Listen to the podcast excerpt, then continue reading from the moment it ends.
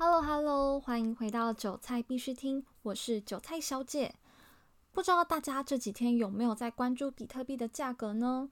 确实，比特币过去几天的走势非常的精彩哦，从四万五千美元一路跌到四万两千美元，然后今天又回到了四万四千美元。那过去几天都发生了哪些事，让比特币有这么大的动荡呢？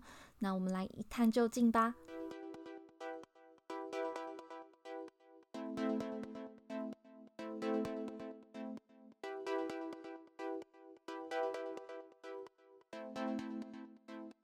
首先是二月十日的时候，美国公布了一月的消费者物价指数，结果没想到年增率居然高达七点五 percent。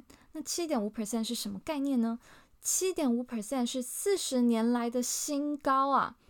美国通膨率创新高的消息出来以后。今年在联邦公开市场委员会 （FOMC） 有投票权的圣路易联邦准备银行总裁布拉德 （James Bullard） 他在接受 Bloomberg 的专访的时候，他发表了非常鹰派的言论哦。他说他支持在七月初之前累计升息一百个基点，其中还包含一次升息五十个基点，来因应这四十年来最严重的通膨。那因为物价指数高于预期，还有布拉德这么鹰派的言论，市场就开始担心联准会在下个月会大幅升息。那隔天二月十一日的时候，以 John Hatzius 为首的这些高盛的经济学家们，他们也预期联准会将会在利率决策会议上连续加息七次，每次加二十五个基点，跟原本加息五次的判断高出不少。而且不只是高盛哦，全球非常多的金融机构也一直在提高联准会会激进加息的这个预测。不过低迷的币价可是阻挡不了美国 NFL 超级杯的热情啊！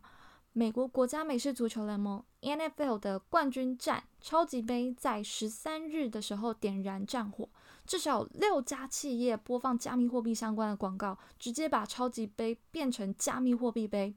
每家交易所都砸重金，使出浑身解数。像 Crypto.com 就请到 NBA 球星 LeBron James，FTX 还有 Coinbase 则是大方送出比特币。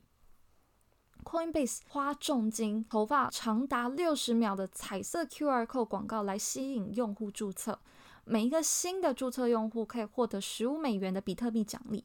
那如果是老用户的话，可以参与三百万美元的抽奖活动。因为太多人透过 QR code 前往活动页面，一度导致 Coinbase 的网站 crash 的，还被史诺登在 Twitter 上面嘲讽一番。不过说到 Coinbase 啊，就在超级杯的前一天，也就是二月十二日的时候，他们一度宣布暂停营运，呃，新出的这个进阶交易平台。那是发生了什么事呢？原来是有一个 Twitter 账号叫做 Tree of Alpha 的好心的白帽骇客。他在二月十二日的时候发了一个 Twitter 说，啊，他发现 Coinbase 有一个对市场有核武等级危险的潜在漏洞，然后他提交给 HackerOne 这个平台，让 Coinbase 知道。那这个核武等级的漏洞是什么呢？就是 Coinbase 的进阶交易平台存在一个可以任意调整订单部价格的漏洞哦。那因为这个推文表现的非常急迫，所以成功引起交易所巨头 Coinbase 的严正看待，他们赶快修复，成功避免骇客攻击。很快的，Coinbase 就又重启进阶交易的功能，然后说所有客户的资金都安全无虞。Coinbase 执行长 Brian Armstrong 也在 Twitter 上面公开感谢 Tree of Alpha 的帮助，真的是非常可喜可贺啊！那说到可喜可贺的事情，我们还要恭喜 Curve。终于上线 Moonbeam 啦，成为第一个上线 Moonbeam 的 DeFi 蓝筹项目。